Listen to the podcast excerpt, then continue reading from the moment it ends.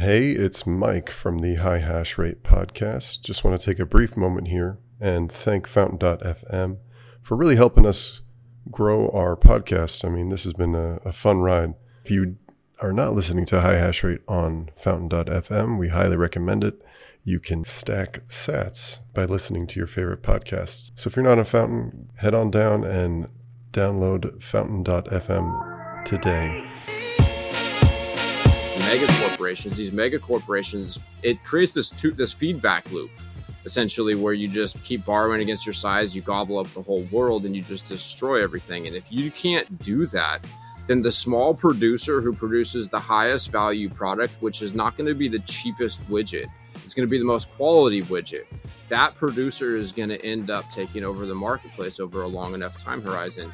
That's the productive class getting all of the Bitcoin and the non-productive class or the or the individuals just use leveraging their weight in the fiat world to continue to plunder and extract profit profits out of the marketplace those people won't won't win. Hey everybody. This is the high hash rate podcast. I'm mike. And i'm dan. And this podcast is just two plebs getting high and talking about bitcoin life and the absurdity of the fiat world. Our guests don't necessarily get high with us and you don't have to either. But it helps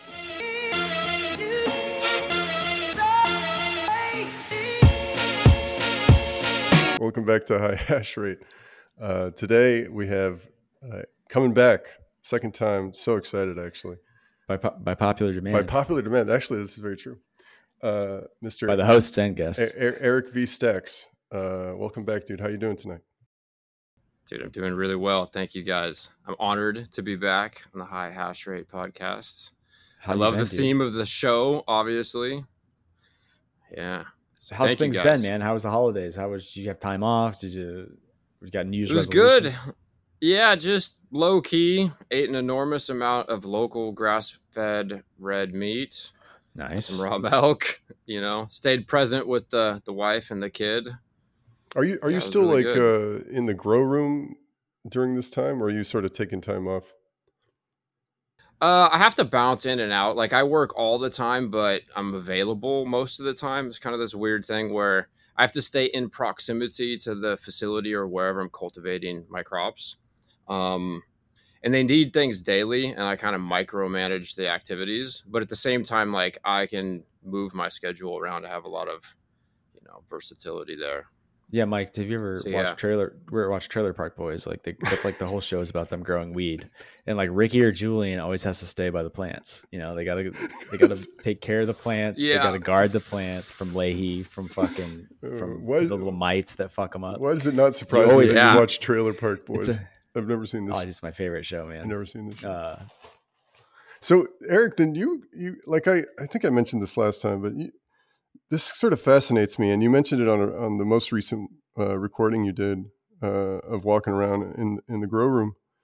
Uh, you're you said like too, something about too much nitrogen, and it'll like if they don't get enough nitrogen, it'll fade. The the plants will fade. I think you mentioned yeah. Uh huh. So what's interesting to me is like that you can tell the this the feelings of the plant in a way. Like are you you're really dialed into how a plant should look or feel or or how it should produce or what it produces. I'm wondering if you what its environment. Totally. It's, yeah, it's, it's yeah, yeah. If you had any thoughts on that. Yeah. Yeah, I've been doing this for since 2009. 2009 was when I got came into Humboldt County and I I hit a trim scene. And I got to harvest and that was the first time I was really in person with any cannabis plants of any significance. You know, I had maybe seen one here or there in someone's yard growing up. Um, yeah, and uh, the evolution of the cultivation practices has really been quite profound as cannabis cultivation has come out of you know the of hiding and tweaking the nutritional ratios and kind of coming up with what has been a specific blend for cannabis now since we carry over a lot of hydroponic practices from you know tomatoes and other crops into cannabis but over the last 10 years is really where a lot of innovation has taken place. And being able to send like lab study lab tests lab samples to the you know tissue samples to the lab and get data back like we can nowadays really accelerates one's learning curve so i have my nutritional ratio all really well dialed and as i tweak it crop to crop and from strain to strain, you can see different physiological responses in the plant. Yeah. Um, that leads. That's a really good question, Mike, and it leads me to a, a similar one, which is, what are the what are other crops or what are other things that farmers uh, grow, right? That they're this kind of in tuned and they pay this much attention to at like such a micro level. I mean, wine is kind of like a similar thing where it's the everything's got to stay balanced. Um, you're always you're having to feed it the right nutrients uh, or uh, just really monitor it closely. And because of that, like you, there's this relationship that you have as the the farmer or the consumer uh, with this plant that's like different than corn or it's different than flowers in the garden, right? Like it's there is a really there's like a symbiotic, like a deep connection between people and plants, especially, and you see it really, really concentrated, right? Like in something like cannabis. Do you think that there's something like? Do you think there's something to that? Yeah, I think it's more artisanal though. Like if you have these fiat mega farms is where you have a detachment, I think, from whatever it is that you're creating or cultivating. Um, I there's a lot of farmers that produce food locally on a small scale all over the country really that put that same have that same touch. They're in rhythm in in in that same way that you are for people yeah. who do a really good job cultivating crops on you know a smaller scale and you th- so I you know I, I wonder if it's hard. I don't know how you'd measure this. Uh, I don't know how you test it, but I wonder if there's just more value if that food is more nutritious. You know, like the the more you take care of your weed and are thoughtful and deliberate about how you grow your crop, the better the weed is, the better how the high is, the better the experience is, and this the the you know the better the energy. That, yeah, yeah. The better you yeah make wine, the better you grow this food on a small scale, like the better nutrition or the better value or experience the um, consumer gets, the end consumer. Mm. Totally. Yeah, you have it's, all the obvious stuff that you need to do for whatever you're, I don't know, producing. You need to do the right thing on time.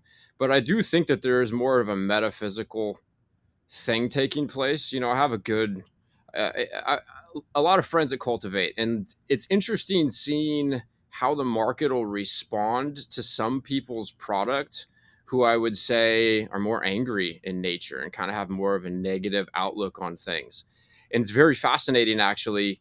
For 10 years now, I can think of one individual that at times I think that he just is a little angry and it reflects in his product. He has nice product, but it almost seems like he has this vibe where his product goes in the marketplace. And in this weird metaphysical way, the vibe is imprinted in the product mm-hmm. and then he creates that experience for himself where the buyers are assholes and he doesn't get paid enough and his stuff is really good he's all fucking pissed about it you know? And i feel like honestly he's kind of like whether i you know yeah i feel like he's creating it for himself honestly. And i get a lot of feedback because you know i'm a pretty positive upbeat person um, and a lot of people tell me that they prefer to smoke my product over others you know, I have one, I have a, I have a handful of people who think that it makes them more, it helps them hit a flow state. Like two people yes, literally say that it's like, it makes me smarter, but they're like That's... pretty specific to, to, you know, or partial to my well, product. Are you, are you consuming your product? Yeah, I actually have, there's very few people's product that I will smoke. So if I leave town or I go on vacation or do things like I, I don't go, I can't, I just, yeah, I don't really smoke other people's product. There are people who I know produce across the country that do a really good job and I would smoke their product. But generally, like I'm not going to go and just buy the average bag and smoke it. Right.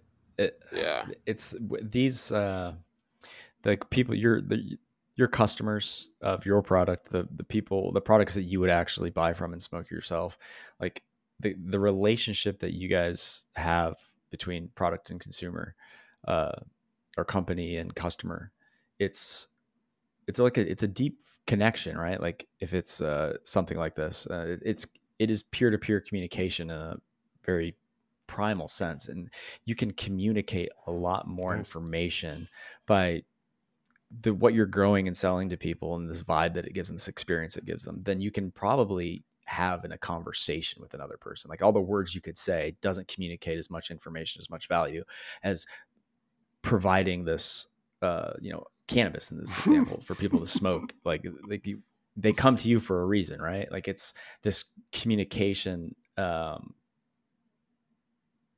there's more you know there's other forms of it you know cooking for somebody uh, and like totally. they, you know, they talk about the love languages right? Like but stuff that you actually grow and create cultivate.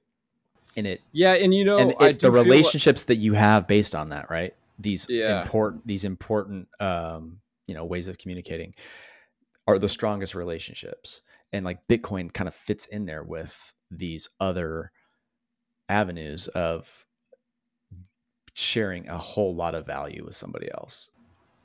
Totally. Yeah. And I think that unfortunately there is this fiat commoditization and like predatory business nature where I think the more thoughtful, spiritually inclined people are the people who who are aware of those things or even think about those things. I think unfortunately, you know, when I think about cannabis specifically, unfortunately there is there's a lot of just just commoditization and request for some some decent THC for cheap, you know. And then, but it seems like oh, as time goes on, that has been stabilizing somewhat. You know, there's definitely been a big boom bust element with cannabis in states that go legal. It's all this mania. There's all this production, and then there's not enough right. demand for all that production. People go out and of it, business. It happens outside the cannabis industry too. Like think about um, you talk about this fiatization kind of of the industry. Uh, you have this subpar product like Bud Light, and but people consume a lot of Bud Light, right? Like it's it's something that they're drinking a lot yeah, of. They're Walmart spending a lot of, money on. They're hat. It's an experience for them, right? It's but they've chosen the cheap one that gets the job done. And yeah. then, but they still there's that still there's still that relationship to the to the person selling the product, the company selling the product, because you want that you almost feel like you want to be in a line with them in terms of values. Because look at when they put the trans person, Dylan Mulvaney, on the Bud Light can, dude. Like the the the whole their customer base revolted. That company is in dire yeah. shapes and they're not recovering. Um, and it's just why people think why would you care what they put on a Bud Light can? why is this like make you so mad? And it's like, dude, th- these people have it's a relationship it's a symbiotic relationship yeah and yeah and i think people want trust yeah and they want i think people want to know what they're getting uh, yeah. you know they want that right. consistency that's one thing I, have had to really hone in in in my world and why i just stick to i bulk wholesale product to the same distributor for many many many years they take it to retail and i just make sure that i do the best that i can to produce a consistent product, which is actually kind of hard to do when you're cultivating crops. Yeah, there's a lot of variation. There really is, the, especially throughout the seasons, time of year. Even if you're in a climate controlled facility, the facility is like a living machine, a living thing. It behaves differently when it's 85, 90 degrees outside than when it's 40 degrees outside. So yeah, consistency. I think people want consistency. Is there? So that's is, I think why they, yeah. Is, is, there a you mentioned like a fiatization of of uh, plants basically? but Is is there a fiatization of wheat? Is there is it like mass yeah, produced well, in, in some sort of fiat manner? Yeah, that's what he was saying. They like the huge suppliers to just give me the high THC count. Uh, I so don't care. I, like, see. I see. Yeah, but it's everything. it's it's it's the it's the if you have monetary inflation, expansion of the currency supply at whatever the number is, 7%, 10%, 10, 15%, and you're a business and your cash flow doesn't increase by that same percentage, your business took a haircut. And so then what you're incentivized to do is is figure out how to squeeze more margin. It's per, trying to squeeze perpetually more margin out of everything while you know the requirement to get that margin is there but in reality we live in a deflationary world it's just the two fundamental forces shredding and shitifying everything and i think it's yeah. in in everything you know i have an, a 2024 diesel Dude, i'm grateful super pumped to have this truck don't get me wrong but gosh it is not like it was in the 60s it's just all plastic pleather right. rubber crap it's just crazy really right. to think about the technology we have and how some things are just so crappy basically, I want to go back to. Yeah, uh, yeah, I want to go back to where you're talking about just like even the facility and the, the, the grow house or whatever, like it acts different based on the temperature outside. I was gonna ask, like, if you were gonna have somebody like an apprentice, then they were gonna take over for you, do all of your duties for two months, um, and you had to do it. You had no choice. Like, could you leave them a checklist of things to do? Would that be enough, or is like, do they have to have the experience? They have to be able to sense these changes or these issues uh, that you just can't measure or write down on a checklist to check for or could it is it is it just like follow these instructions and this will turn out as well as it if i was here i would say that things are standardized enough today and with technology like we track everything we have sensors in the root zone that tell us the water content tell us the salinity of the the nutrient mix in the root zone we have pressure compensated drippers, so every plant gets the exact same amount of water. We have dehumidification heaters, do all of it. We have total control over everything.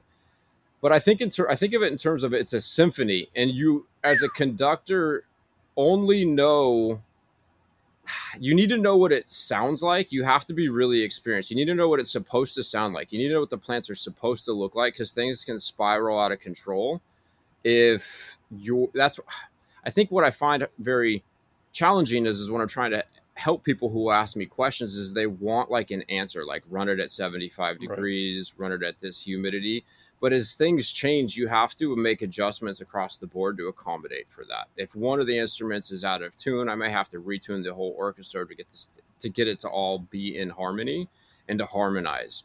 And so if it's warmer and it's drier, there's more transpiration demand on the plant. If there's more transpiration demand on the plant, I'm going to lower my feed, con- the concentration of the nutrients that I'm feeding. So there's less osmotic pressure. It's easier for the plant to pull the water up. And so you're making adjustments constantly based upon what is happening with the plants. And also, we live in a time because of the economic pressures where you have to be really efficient. And if you have to be really, the, the way to be the most efficient is is to give these plants high food, high light, high CO2. It's like driving really, really fast. And so you can wreck the crop really easily. Like I could have the crop wreck if it didn't water for 10 hours. Like basically, if I miss one day of watering, I have irreversible, irreversible damage, a half a day of watering. Yeah. So you could do things differently. Like I could take a much less aggressive approach, but you don't yield as much, and right. It's different. So it's it's yeah. Right, and it's yeah. Before you had all this technology and all these monitors and measures and everything, uh, people that came before you in this industry, right? Like they had to learn all of this. Um, all these techniques they had to learn about the plant like their relationship with the plant growing it through generations because this is their profession totally. right it is yeah. it is what allowed them to enhance the plant and enhance the value they're getting out of the plant to the point where we're at today with like the powerful um, you know breeds and just the, the high thc count and just the great experiences um, it's like kind of like what you're talking about and the almost the the theme of the last episode, right? Like ascending to a higher consciousness. Like it is through interacting with this plant and using the incentives uh, of the the system of that what you want to call the marijuana or the cannabis plant, the system. Um, it's like not just not just the act of smoking it, but the act of everything of all this interaction to cultivate it is like putting you on a higher frequency and um, of consciousness, a higher stream of consciousness. The whole process. It's not just the smoking it, right? Like it's the whole relationship. Yeah, for me, cannabis has been one of the largest cat. Like I guess you could say the main catalyst to like bring me in uh to into a way of living that is much more in tune and harmonious with nature. Um, I've learned a lot about life through cannabis as far as you know how how how nature works, the microbial ecology in the forest floor, and how that's similar to our digestive system and the seasons. You have things are seasonal. It's kind of get you know pre Bitcoin cannabis helped to to lengthen cultivating cannabis helped to lengthen or lower my time preference. Uh, I've always been far sighted as an individual, but cannabis really helped me because you know if I do it's hundred day, hundred and twenty day cycles. Um, you know, so as a producer, I get paid uh, when those crops come in. So it kind of rewires how I think about time. I don't think in terms of weeks so much or months. I think in terms of crops. You know, I get five crops a year, so I break my year into five chunks. It's kind of like lowers your time preference a bit. It's kind of interesting. Um, but cannabis is very medicinal and it has you know, it affects everybody in different ways, but I do think it has this like modulatory effect and this like em- it strengthens your empathy. It's like an enhancer. It enhances a lot of things. And for some people, it enhances things that are too much and they don't like that. You it know, enhances but the I, taste of food, enhances it sex, does. enhances it everything. does. Yeah. You know, something pointed out there is that you kind of live in like a a slower life than the rest of us. If you're living, if Yeah. your crops go at a five, you know that the cycle is five, five cycle, you know, in the year. You'll the Yep, that's closer the the- goal. Every in- 10 weeks. in 10 physics, full in, in physics, the, the closer you are to a large mass with high gravity, the slower time is. Mhm. Right. So it's it's like this the closer you get to the earth uh, and the land and the The slower time basically what you're doing. It's slower Yeah, time, yeah. the slower your time preference gets. for every Well, it's blocks, you have five oscillating at blocks, like right? it's oscillating at a lower frequency. I was listening to you you, know, on YouTube. Some Saylor and and Fridman popped up earlier today, actually, while I was working on some stuff, and he was talking about you know low frequency property like the buildings. Manhattan, you got Manhattan's bedrock, and then you got the buildings on top of it. That's a much higher frequency property than the business ins- inside of the buildings, or even a higher frequency property. And now you have this this bedrock, this cyber granite hardest substance in the universe, but you can oscillate it at a high frequency. It's, just a monumental breakthrough. But yeah, that's that's what comes to mind. And so yeah, I think I you know it's interesting though when you say that because it kind of does ground my. You could say it grounds my life and my perspective into these into more of the seasons. I got summer, spring, fall, winter, and it's not this every two weeks I get a paycheck from my fiat job Wow, and good point. and you know, you're you're point. you're thinking on these smaller loops. Um, you know, And it's kind it's- of it's- different. Yeah, it's and you can slow it down even further to a lower frequency when you start to get to like generations, and it's like starting to really Totally. be a, a contentious issue in politics and culture. The generation gap between boomers and millennials and Gen Z and Gen X, and the the similarities that you have with somebody else from your generation and just the different perspective from somebody one or two generations below you and even further it, everything about the culture of like the boomers is is just different from the zoomers and they religion music it's just they cannot they're just on totally different frequencies. Totally, different uh like grooves on the on the record Yeah, I think that has a lot to do with digitization. You know, I mean, I think I Sure. was in high school when I had my first flip phone that I could shoot text messages on. You know, as a senior Sure. or so. Yeah. Same. yeah the internet I so mean, the like- kids nowadays, I can't even. I have a I have a brother that's ten years younger than me, so he had an iPhone in high school, and so there is this difference. Like I experienced, I experienced resistance to digitization up until Bitcoin. Then I was all in. Then I trusted it. But like there was a period of time where I kind of still enjoyed writing checks because I was of the age. I'm 39 years old. I was I was right there as digitization started to really take effect. Um. Yeah. You know what's crazy to think about if you're a millennial, I think this is true. Like we're the last generation that doesn't that's not going to see like HD 4K quality video of their parents and grandparents at their age. That's true. Totally. And like that's Yeah. a crazy thing to think about. Although we never Like, saw and- films. and Think about the empathy. Think about the empathy you might have for that generation. We didn't grow up with, right? with Yeah. eight millimeter with When you sixteen can millimeter. see that. That's one thing. Right. Totally. Yeah, I was just going through boxes of family photos, so I'm kind of the responsible one in some sense in my family, and I end up inheriting all this stuff, and I take care of these things. And I've talked to my wife about this kind of a lot recently. How awesome it is that we can just make just essentially endless footage, and it's invisible, and you just store it in this little hard drive. And that's a that's an awesome thing. I just like yeah, I wish I could look at video footage of my parents talking when I was younger. carried around in a floppy disk or something.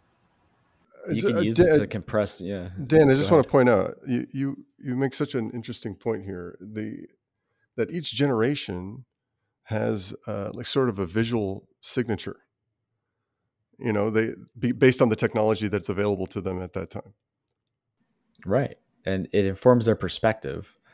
Uh, it just the way the the imprints that they had from the frequencies, uh, like the the the pace at which time passed them by and information overloaded them it's in the type of information that it was back then. And i guess again like i said at the frequency that it was coming. Um, it's hard to identify with somebody who grew up and spent the majority of their adult life before the internet. Like how do you, you know the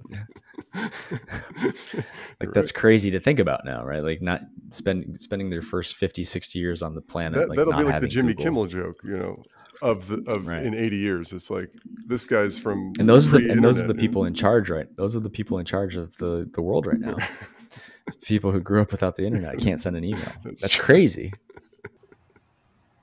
yeah yeah there's uh I think there's a fascinating thing that comes to mind when you say that, though, where I think there are a lot of people who are evolving. Uh, they're hanging with the times. There are a Absolutely. lot of boomers that that run digital businesses. That's I think as Bitcoin makes more sense to them. I think that there's this fascinating thing though, where like we, I feel like there's a lot of cognitive bias or like blinders or resistance against adopting new things. And I kind of think that it's like Yeah, no, I lost that one. I'll, I'll, maybe, I'll try to reformulate like this, that one later. No, it's, a, it's a it's the connection between like the real and the not real. Like the the the more fiat you get, like the the less real you become. You know, it's um you said people evolving into uh into something are they evolving into fiat or are they evolving into real and if you evolve evolve into the real you have certain properties you feel a certain way you might even become uh, uh, yeah but it's it's it's very hard right? Like so the like a boomer right that wants to fit in with a millennial for example right? They can learn the lingo they can dress the right way they can listen you know show up listen to this hey taylor swift music whatever. Um, they can appear almost you know on the surface to be trying to fit in and to be paying attention to the culture but the it's easy it's it's easy it's easy to see through it if it's not genuine because the the things you went through in life the things that sh- shaped your identity what, like yes. 9-11 right you know things like that the the war on terror etc uh, those things shaped your in your in your experience and you can't fake those things um, you can just kind of change your superficial appearance. Um, so some people do that, and some people genuinely do kind of have a good relationship and are kind of in touch with the the generations above and below them. But those are like usually really successful people, and they're pretty rare. You know what it is? This is what I think it is. I think it's there's too much noise. It's the fiat noise. So as these noise. older generations, I know a lot of people that are old that are really tech savvy but I just think there's so much fucking fiat noise that there's this intuitive resistance to some of the stuff taking place. And then there's a little bit of a cognitive bias around, hey, my time was better. But I think actually it's like runs in tandem with like our detachment from gold in a sense over the last hundred years mm. as the, as the right. fiat has just grown farther. Mm-hmm. So that's what I think it is. I think people are yeah. capable of evolving and learning with technology as it it takes place. And I think that, on generally speaking, people are there. But I think it's just there's so much distortion. You know, it's another thing. I think that I think generally politicians and like the people who are really angry at the world kind of look stupid in some sense because they're trying to make sense of something you can't make sense of right and that's and that that's the distortion oh, it's course, all the yeah. noise it's all this crap and so it's all the yeah, narrative. I think, it's the narrative. That's what you're talking about. The narrative. There's people trying to make sense out of the noise and out of the chaos. Well, they're trying to give narratives. a narrative to just the Cons- sheer yeah. chaos. Yeah, and that's it's what that's chaos. where conspiracies come from. Yeah, you can't make sense of it. I can't. I can't articulate to you in some clear, coherent fashion. Right. The, why the Keynesian model is the way it is. Like who we're listening to, dude. You listen to the fucking Jerome Powell. Like, are you kidding me? Like this. This is yeah. It's uh It's a trick. Yo, you can't make sense of it. He's, he looks like a fucking idiot because he's trying to make sense of something that you just simply can't make sense of. So but that's the, that's what, yeah yeah the people that um, focus on the signal or can find the signal um, and see through the noise, right? Like you can kind of when you find people like that when they're tuned in, like to Bitcoin, for example, or you meet people that are like as into the cannabis industry as you, right? It doesn't kind of matter what generation they're from. They've if you're tuned into the right signal, it's kind of this connection between time, you and somebody else in a from a different point in time. If you focus on the right things, um, real value, it's the anti-fiat, basically. Um, yeah. You can connect with somebody from anytime, and you, you'll you'll understand each other. It'll be like uh, it's like somebody's an old soul, like a young person with an old soul. It's just because they're they're typically tuned into the right signal. Yeah, yeah, I like that. Dude, some, something I, I do want to say. I, I had this thought because uh, you were kind of mentioning that gold is was this ground, this anchor, I guess, for society, for civ- civilization. So I guess in that way, Bitcoin is kind of digital gold. It's an anchor, yeah. It's a tether, yeah. But the but the meaning of digital gold is so much more because it is a, it is that anchor of I owe you this and you owe me that. Depends on what, what generation you're from. Yeah. From. Depends on what generation you're from. If you're from the generation that grew up valuing gold, then that's it's going to make sense to well, you. Well, it's transitioning. If you're sure. yeah, well, with our kids with gold though, there's still noise. just be Bitcoin. It's there, there's still noise. It's not solid. Right. Like it's still shaky. It's it's a shaky thing to tether yourself to. But it because of its properties, it was the least shaky thing that mm-hmm. we could use economically. And then that's where it's so fucking fascinated with Bitcoin that it's just like total solid ground. I think about it in terms of it's like a it's like a constant that just got introduced out of nowhere in a world that was just full of variables. It's like an algebraic equation that you can't make any sense of. I can't solve for any of these variables because there's no constant in this equation. And now there is. And it's fundamentally a different reality. It's, yeah, yeah, you can make sense of it. You ha- you can see fucking clearly now. It's like, yeah, so it's a trip. It, it's, it's it really is thinking about what we were talking about earlier with the relationship to cannabis and and you or cannabis and the grower and replace it with bitcoin like what is it about our interaction with bitcoin our our usage uh, going down the rabbit hole? What are what aspects are catching us and um, teaching us essentially about ourselves and about the world around us the way that we learn when we're growing a crop or farming. Like that you know what I, it's proof of yeah. work. Yeah. You know I, I know a lot of people in the cannabis business that work can have, be abstract. Yeah I gotten chewed up and spit out. Well it's got a high marginal cost of production. It's a lot of it's an energy uh, intensive product to produce and i know a lot of people who have kind of looked at their crops and and kind of treated them from in this sense of like fuck you pay me. And the plants don't respond well to that and you can see it in the product. And there's you know it's like yeah there's there's in a competitive market where you have so many people that are producing hand trimmed boutique product you can't really just machine trim some crap and pull a fat margin out of it so it's it's a high cost can't it's a high energy that. input to produce it's inherent yeah the value is inherent yeah. in the product just like the um the generation you're from is inherent in your behavior just inherent in who you are your identity some things you can't fake right? Yeah it's just um, the chain with the chain with the most work. Doesn't matter how many blocks are in the other chains. It's the chain with the most work. Yeah. It's evolving too. The, the thing that's fascinating with cannabis is we're getting more efficient just like we have to get better. We have to increase the computing power of the ASICs, and we need to find more renewable energy. It's a similar race with cannabis. You know, you want to be able to produce more for less.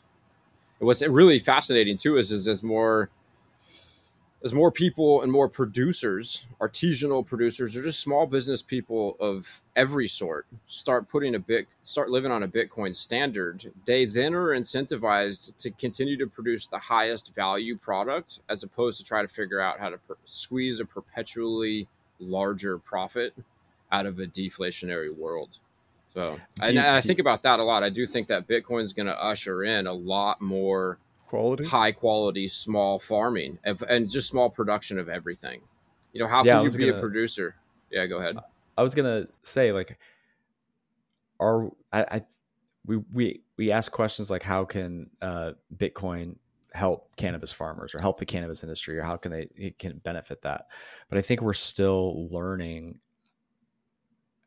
or figuring that or a- answering that question i don't think there's an answer yet i think the more people who are in the cannabis industry or any other industry learn about and study bitcoin the more they can find ways to use bitcoin whether it's accepting payments or mining or maybe just maybe something much less um, on the layer uh, layer one, just like something more abstract that you learn from Bitcoin. It's it can help the cannabis industry, like what you talk about in this commodification. Yeah. Um, use less energy over time, use less resources, and and still create and have a higher yeah. yield. Yeah, I think just get more that, efficient. Really, it's a long way of saying this. Get more efficient. Totally. Well, and then also you need to be able to if you can't if you can't put your surplus, if your surplus is dwindling, you need to be able to put it into a treasury treasury reserve that is appreciating faster than what your wage deflation is, because then you can still get wealthier as your as commoditization takes place and you're you're producing your product to the point of dropping it to its marginal cost of production. It's like Jeff Booth's work comes to mind. And without a Bitcoin standard, uh, producers of everything over a long a long enough time horizon are fucking toast. So that's the, the biggest thing that I think the cannabis industry and really all industries need. You know, with AI, it's kind of just like what was it, the the the elevator, you know, operators, like those people in an inflationary world with a dollar system, they need a deflationary money like Bitcoin to hedge themselves against the flat fact that their jobs are being replaced. And so, yeah, I think that's just the most important thing. You need to be able to have a solid you really point out that reserve. You, you really point out that uh, uh, Bitcoin brings back quality basically to all industries. Yeah, well, it allows you to to produce quality and survive. And actually, I do also think that it rewards the person who brings the highest value over a long enough time horizon, especially if we lose the fiat leverage that's available to these mega corporations. These mega corporations, it creates this this feedback loop essentially where you just keep borrowing against your size, you gobble up the whole world and you just destroy everything. And if you can't do that, then the small producer who produces the highest value product, which is not going to be the cheapest widget, it's going to be the most quality widget. That producer is going to end up taking over the marketplace over a long enough time horizon. That's the productive class getting all of the Bitcoin, and the non-productive class or the or the individuals just use leveraging their weight in the fiat world to continue to plunder and extract profit profits out of the marketplace. Those people won't won't win but while we have fiat, there is this interesting dynamic where you're at a game theoretic disadvantage as a producer who's not public in borrowing money and diluting your your shares and running your business at a loss. You know, and so and actually it's interesting too with the the accounting changes coming in for corporations, I just see this fascinating thing take place where it's just at one sat at a time, one business, one individual, one corporation, one nation state. It's slowly bringing liquidity back into a solvency back into an insolvent system. You know, and so you're incentivized to just produce a nice product, stay in business, and stack sats. And it doesn't matter what scale you are, the individual to the nation state and everybody in between and so, and I think it's going to happen. It's happening at a hyper rate, honestly. Um, there, I see it all in, in all areas of Bitcoin. There's all sorts of people producing cool stuff, and it brings back hope. You can you can be a small producer and do your thing, and and as the world gets harder, as long as you can save, even if it's a little bit, you have a thermodynamically sound place to put it, and you can project that into the future. You can hedge against future un- uncertainty now you can just live a simple life. And you don't have to then be a hedge fund manager and and put all this bandwidth and into having a diversified portfolio or paying some hedge fund to manage your your money. You just put it into Bitcoin. You you put all that extra energy in just doing what you like, creating a good product or service. you save it. It's a big deal. Yeah. Yeah. That's a good way. It's uh, Bitcoin saves small businesses. It saves uh, mom and pop cottage industries. It saves artisans. It saves artists. It saves entrepreneurs from being, yeah, uh, you know, swallowed by the machine, swallowed by the becoming a cog in the machine. Yeah. Sometimes I have a debate with. I have an ongoing debate with a buddy and so and we get to the sticking point where he's just like, "Oh, but these big, large, evil corporations will just keep doing shit." And I and I say back to him, I'm like, "Hey, hold on. Why don't we live in the Roman Empire?" And he's like, "Ah, well," and I'm like, "Well, you can't get too big and sustain that size forever. It's an energy in, energy out right. world." and these corporations have this fiat leverage available to them it's an unsustainable thing to think that they can just plunder as these megacorps in perpetuity, it's not real. It's and so, it's but like, also that's like all of our ninety-year-old politicians know, though. taking Adderall to stay alive. yeah, but it's all we know. So, like, you know, I'm and I'm talking with this guy. He's a couple years older than me, and as far as he knows, he's just seen big corporations just wreck the fucking world around him. So he has a tough time seeing outside of that. So, and I think that that's like, yeah, it's this cognitive bias. It's almost like it's these, it's trauma induced from the traumatic reality that we live in. Really, all predicated on the physicality of property, is the way that I look at it. You know, the physicality of property just creates this game theoretic fuckness for all of known history, where like you're you're perpetually stressed out about like how do I maintain my stuff. And now that we have magical metaphysical property, you can kind of just not worry about that so much. It, yeah. It, it separate it. Bitcoin is kind of like this.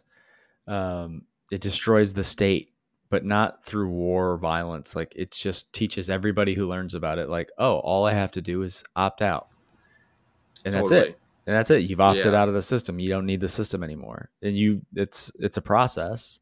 You don't learn that overnight and then once you do learn that you can just opt out like opting out actually doing it takes time some people takes longer than others but yeah it's slowly getting us all on the same fucking vibration of like that opt out right and we're slowly kind of coming that's one of the beautiful things about bitcoin you talk about this everybody getting the same vibration is people with different political and ideological views seeing the world from totally different perspectives and, and what's the problem is and how to fix it but they kind of accidentally bump into each other at the solution, right? Like when it comes to the energy yeah. industry, like nuclear, realizing the nuclear is we have to focus on nuclear and that's over, you know, wasteful investing in wind and and solar has been a problem. So we have to they're getting to the same conclusions about en- energy, getting to the same conclusions about economics and, um, totally. and politics from totally different sides.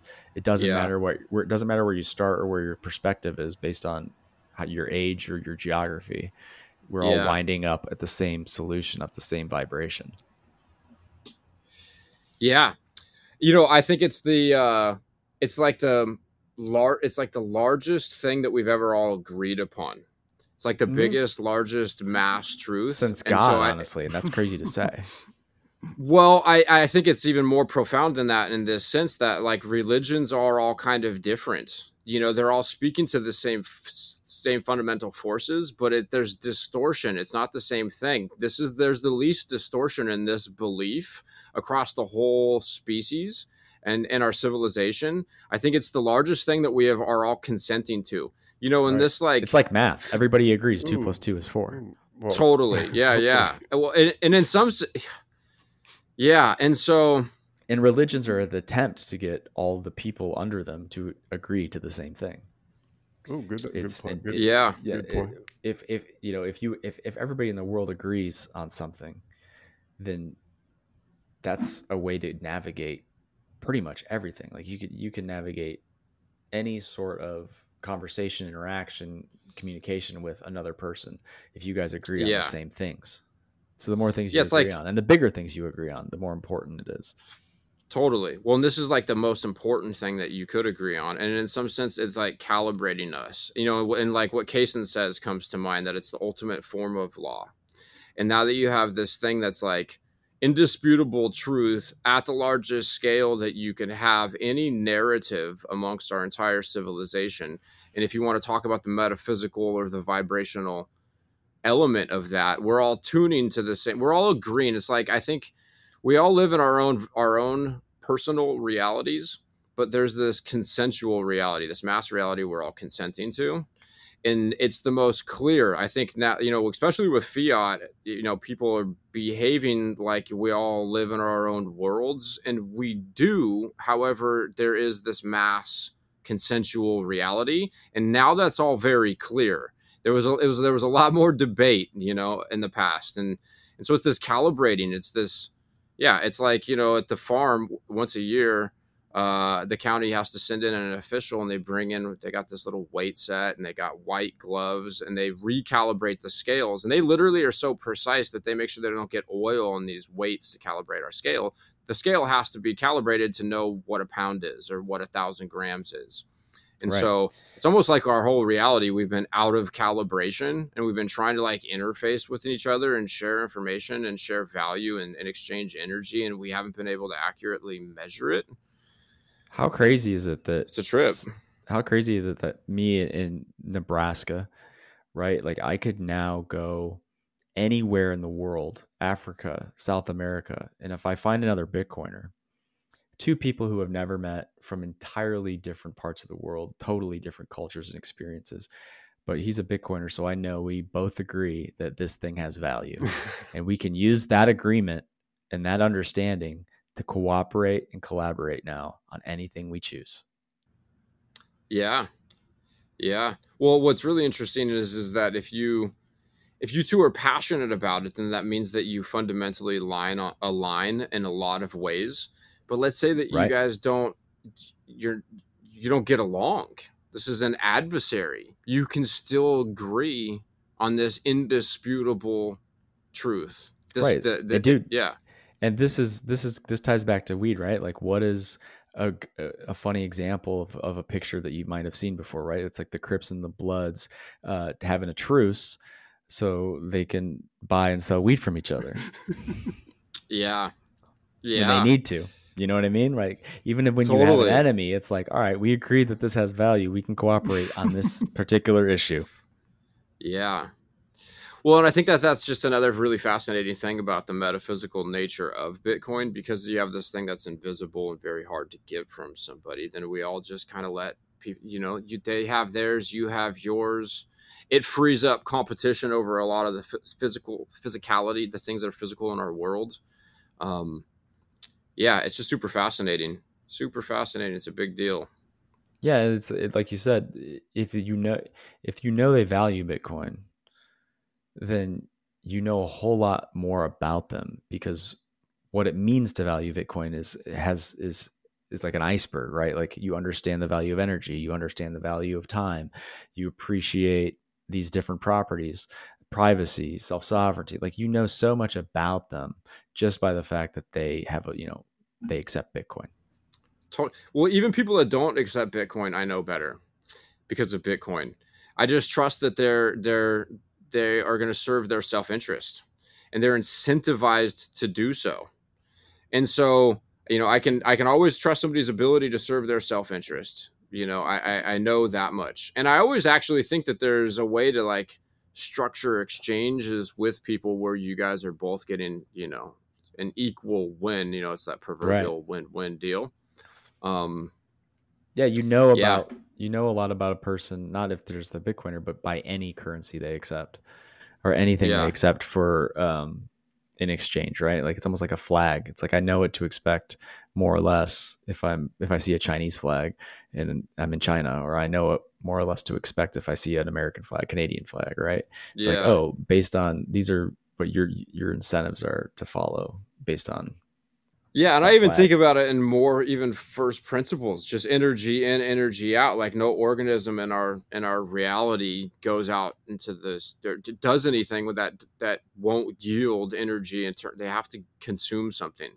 And so without Bitcoin, without metaphysical property, you know, the, the game theory is fucked. And so now you have this your ability to insulate that you're insulated you can insulate yourself from perpetration and now now the path of least resistance is to co- to to negotiate to cooperate i also think that the sociopathic people I would say on average don't enjoy plunder. They're just numb to it. They dilute themselves and they're just willing to tolerate it. I would argue that that's if they can get more without having to to destroy everything and fuck people over, I, I would argue that they're even more predisposed to do it because they just don't give a fuck. They want to get the most.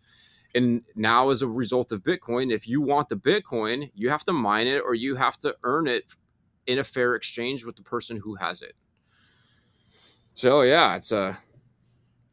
Do Do you think Bitcoin sort of reveals um, reveals this entire world, and in so doing, this world is getting this clown world is getting more and more clownish by the second. Mm-hmm. Do you think non-Bitcoiners even recognize the clown world? Do they like, or they think it's just that's normal? a good question. I think that the non, I think most non non Bitcoiners know it's clown world. They they I think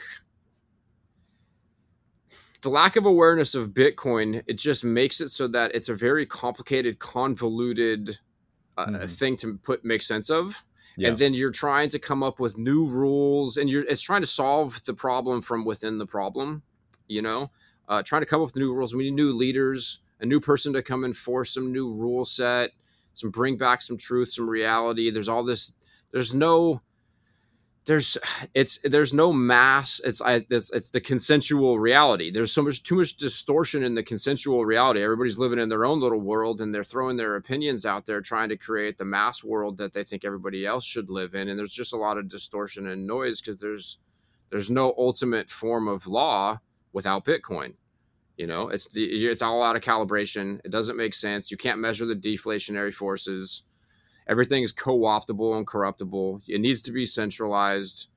You know, you have this issue of sovereignty. You have to pay, you know, kinetic power projectors to protect you and provide you property rights.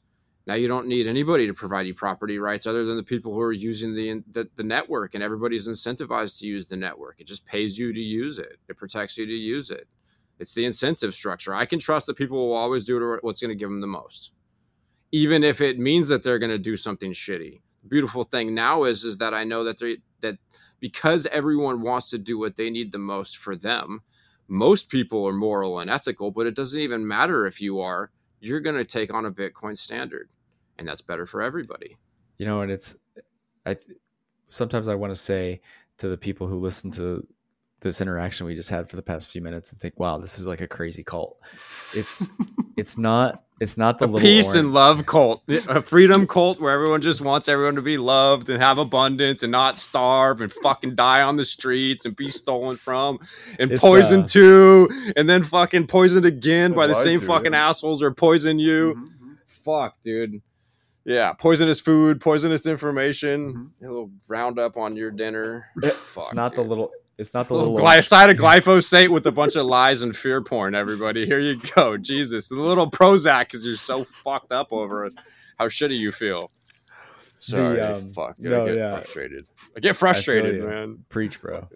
um, I just want to say it's not the little orange coin on the screen that we're saying like is the truth, right? Like it's everything that it reveals when you start to study it. Hold on one second. Oh, sure. All right. Sorry about that. No, good. Repeat that. Go ahead. So the orange. I was going to say, yeah, I was going to say is it's when we talk about um, there's no truth or where there's no um, rationality without Bitcoin, and it's not that this little orange logo on your on your cell phone or your computer screen that goes up and down in fiat value is the truth. It's it's everything you learn once you start to study and understand why it works. That's yeah. that's the truth. That's that grounding um, that you just you get your conviction builds and builds the more you go down the rabbit hole. Well, I think it's all predicated on consensus. It's it's we agree. In the clown world, yes, you know, the issue agree. with the clown world is is everybody's trying to figure out what to agree upon, and they're trying to make sense of something you can't make sense. it's of. all noise. It's like the politicians trying to make the trying to explain why the Keynesian model is operating the way it is, and they can't tell you the truth because then everyone's gonna say, "Well, fuck that. Let's not do that because that doesn't work." So you can't make sense of it, and so we live in this distorted marketplace. You know, and it's the money touches everything. It's uh, we're exchange. We're using the money to to to transfer energy. Saylor says it. You know, money is the highest form of energy people transfer between each other. You know, um, yeah. And if the money's broken, yeah. then the signal's broken. You can't agree, and everybody's combative, combative, and fucking confused, and you don't know what. If I had yeah. to, I think if I had to compress it, everything we're saying is that signal is the thing that there's anything that we can all dependably agree on at any given point in time. If you and I can agree on something in all these circumstances dependably at any given point in time, like that is the signal. Everything else is speculative. Everything else is uh, is not layer one, so to speak. Yeah, there. I guess there it's is truth. A, it's no, that's true. There is like a plethora of every every podcast I listen to. All the all the people they all agree with each other. You know, there's not many podcasts I listen to in the Bitcoin space that are sort of antagonistic, or I don't know, maybe, but I can't think of any. No, it's the shitcoiners against the Bitcoin That's maxis, right. or That's every right. once in a while you'll have a, a gold bug will do a Bitcoin debate. You know, Saylor will have to explain to some guy who's can't figure. It. And you know what I think too. Honestly, on that note, I was thinking about this today. On you know what I think it is is I think it's traumatic. I was I was thinking about Gabor Mate and his work, and I think that and what so one of the things he says is that trauma is what happens to you as a response to something that you experience, or it's what happens inside of you as a response to something that you experience. So you experience something traumatic and you endure trauma. And for all of known history, the physicality of property means that we're, in some sense, like, and Saylor says this, this comes to mind. Uh, history is laden or full of people who did the right thing, the moral thing, and essentially got their shit, they killed, they got killed and they had their stuff taken from them. And so I think we're all traumatized, and there's this like scar tissue over this wound that creates cognitive bias, cognitive dissonance, a disbelief you know, if I ever have debate with somebody over Bitcoin, it kind of really just stems, I would say, from disbelief of of like, yeah, this that's it'll get co-opted. It can't be. It's not going to liberate us. Like, I, there's actually a lot of dialogue and and rhetoric and narrative in the Bitcoin community over is there going to be a 6102, you know, a 6103. They're going to they come after the Bitcoin. And and I a lot of I you know I respect everybody's thought process and and working it out and I think it's all you know to be determined. But I just feel like that's are we the incentive is to get the bitcoin to do the right thing. And and I think that that's the path of least resistance. And so yeah i just wonder if that's like some cognitive bias that's there because of like residual trauma from the old world from the physicality of property and that now as time goes on like a hundred years from now i think people are going to be physio dude we're eh, like i think of in terms of epigenetics like we're up regulating our genes because our cortisol levels are, are lower because we have this thing that you can't fuck with if it's custodied properly. Dude i'm significantly calmer i have less stress my physio dude your body responds to that. And so in 100 years are people going to be way more positive? Are they going to be in these fear doom loops mentally? After 100 years of there being less plunder because it's energy in energy out. If you fucking kill and plunder you need to get paid to do it. And if you're not getting paid because you can't get paid people's bitcoin. yeah, dude, it's yeah. it's it very if you want to like narrow it down to a higher or actually to a higher frequency not narrow it down um jujitsu, right? Like when you first start jujitsu, it's a combat sport, it's fighting. Um, you have to, when you get good at it, when your skills are enhanced, essentially, um, your heart, your heartbeat remains low. You remain calm in yeah, the heat of battle, totally. right? Like the other yeah. person, especially if they're new, like they're they're panicking, they're freaking out, and you can slowly dismantle them when they're in that situation. But the better you are at anything, right? Like the calmer you are. So if you can be if, if totally. being calm and and uh, level headed uh, and low time preference in combat right yeah. if that's beneficial like it's it's beneficial in every aspect of your life to be the the calm and rational person who doesn't have to make decisions based on trauma or based on anxiety um, totally it's like you talked about like what Saylor said that people who thought they were doing the right thing, following the right incentives, you know, they were killed and their everything was taken from them. So people yeah, well, trauma people that of trusting their instincts yeah. yeah. People trusting their instincts to do the right thing, right? Like that has gotten people killed. what totally. they thought was the right thing. But like Bitcoin is one of those things that lets people go back to trusting their instincts and the incentives that are the most inherent and natural to them well and coming to coming to that competitive exchange in a much more calm rational place like you know with jujitsu it's it's the marketplace is competition it's battle it's fucking wars people competing over resources and you're doing it through negotiation and you know you have supply and demand dynamics it's Courts, a very litigation thing. yeah. Yeah and so but if you're coming to it from a more calm and rational place you know you're gonna you're gonna be much more effective in competing in that realm and so yeah, Bitcoin definitely totally. enhances in that sense. It gets an enhancement for sure. I have a I have a burning question bef- before we wrap up. Yeah, what you got? I'm curious about your musical preferences. Interesting. Uh, you know, recently over the last kind of several years, I haven't been listening to very much music. Uh, I've been listening to an enormous amount of podcasts, and I listen to podcasts on One X, and I listen to all of, you know, the people that I admire. Essentially, what I do is is like, yeah, you'll dig this. So everything Saylor's done, you know, and, and Breedlove, the Saylor series, and so many of Breedlove's conversations and Booth, Booth's interviews. And, you know, I could just go down the list. There's like 15, 20 just heavy hitters in the game that have so much content. And over the last several years, well, first off, I admire all these people and respect them tremendously for being forward thinking and progressive and figuring this stuff out and then sharing their their their stream of consciousness with the world in the way that they have. And that's been very inspirational for me and and so I've listened to predominantly, yeah, no music. It's all all my free time is just devouring content, and then I also do so at one X, especially the people that I consider to be like my mentors, because I get a vibrational imprint from them. I actually had a debate with somebody. Do you like rewind sometimes and listen to it over and over again? That's like a really good. Point. Yeah, well, to unpack a thought that's really deep. But I had a debate recently with somebody who was like, "Oh, somebody, you know, so I can't listen to that. It's really slow." It's about the Saylor series. And I was like, I've listened to it three fucking times on 1X. And they're like, you're fucking nuts. And I'm like, well, you know, here's the deal. If you just devour this this data, this information, I'm I'm getting a like, and this is at least what I think. It's fucking woo-woo metaphysical in its in its ways. But I feel like I'm getting more of Saylor or Breedlove's signal by listening to them at 1x i'm pack i'm i'm i'm at the low frequency of course i'm, I'm a yeah. yeah. well i can absorb that frequency so Hell it's yeah. more information than just the words so if you distort that or speed it up there's distortion in it and i can say that too like just my thought process yeah, like you know, my wife and I were talking about this. We're an amalgamation or a collage of all the people that we expose ourselves to. You know, like there's a fam- the old saying, like you know, you're the you're the five people you spend the most time around. You're a product of your so, culture.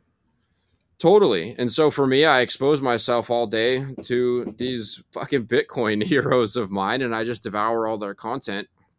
So if I have free time, you know, that's what I listen to.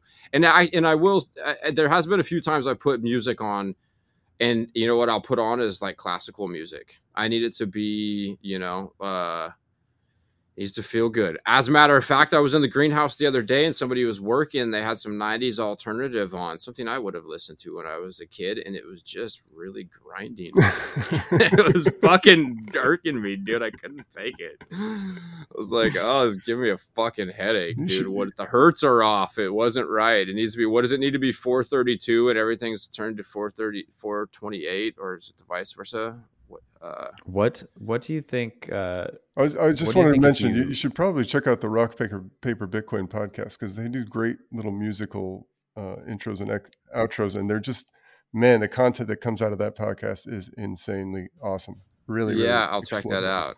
What if? Thank what you. If, yeah. What do you think would happen if you had like an entire grow house, um, and you only played Bitcoin podcasts to the plants 24 7 during their life. Do you think that that would like, but what if, do, do you think that what's happening to the They would have an yeah. effect. I don't know how. Some dude. signal, dude, giving them some signal. Yeah, you know, there's Yo, uh, there has been studies that's that show good, that bird wow. chirping opens the stomata on the leaves, and that playing classical music has a similar physiological effect on plants. Right. So yeah, there is definitely like so people have done some work and some studies and measured the stomatal response to like giving some fucking love signal some truth to some plants, dude. You know, yeah, I would love to grow a crop with Saylor series on repeat, dude. Yo, there is no second funny, best, dude. There is no second best. There's no second best. Sativa. Dude. Your uh, yeah. your plants are still they're even they are absorbing the the audio fields of the space that they're in. So if you're playing these these podcasts you know you're basically imprinting that information into the thing that the the product that is used at the end end of the line. into the physical reality yeah. that people are going to yeah. smoke. They're going to smoke that. Smoke it's going to fucking podcast. go into their brain, and they're going to they're going to start totally. listening to Robert Breedlove. Just like we're smoking this well, fucking the, podcast. The, right. Yeah, the Japanese water experience com- experiments come to mind though. You know, it's like when you freeze water that you fucking yell at it's got or played heavy metal to the water crystals are all fucked up and distorted. And so if you you know and like with rice they did the rice experiment you know he puts rice in two jars and one he fucking tells it all day how he hates it the other one he tells it how much he loves it.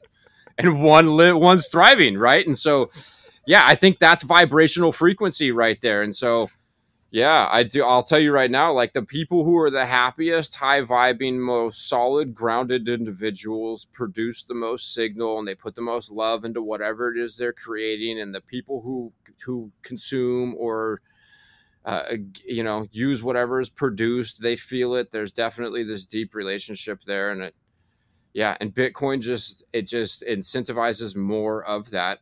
It really does, and Hell yeah. yeah that's exciting. Sure, well, Eric, dude, thank you for coming back on. Yeah, thanks for having me. Excited, it's always fun talking to you guys. To go out. yeah. yeah. That, that, was a fun one, man. That was a fun conversation. Yeah, uh, we got stoned as shit. Hell yeah. yeah, me too. I macked a whole fucking three, four, four, four or five gram joint. We lost our dude. How am I gonna come times. on the high hash, high hash rate fucking podcast and not smoke a fatty, dude? So. Wow, wow, wow. Uh, yeah, I hope I maintained uh, enough coherence. You know, oh, you did great, dude. That was, that all was right. Good, good nuggets, sir. Um, tell yeah, tell our yeah. You're listeners. telling me I smoked four grams of them. Anyways, yeah, tell, tell, tell everyone where to find you and, and uh, what you're working on, stuff like this.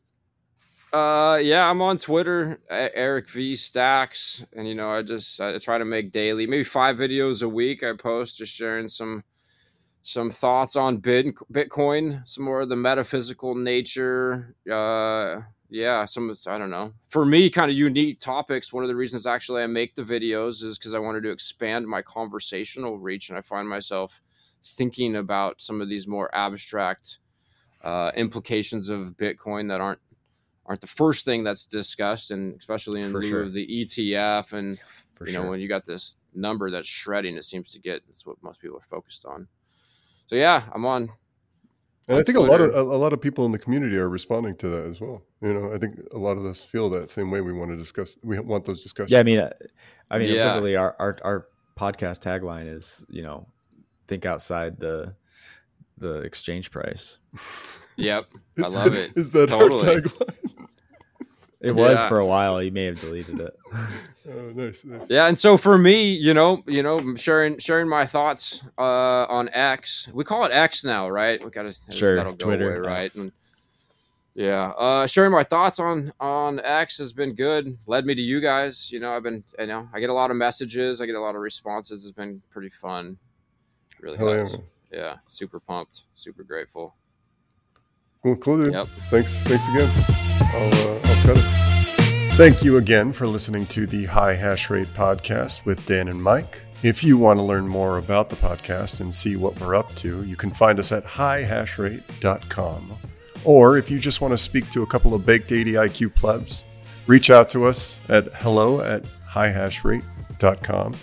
Or you can reach out to us at the High Hash Rate handle on X. Later, everybody. Toledo!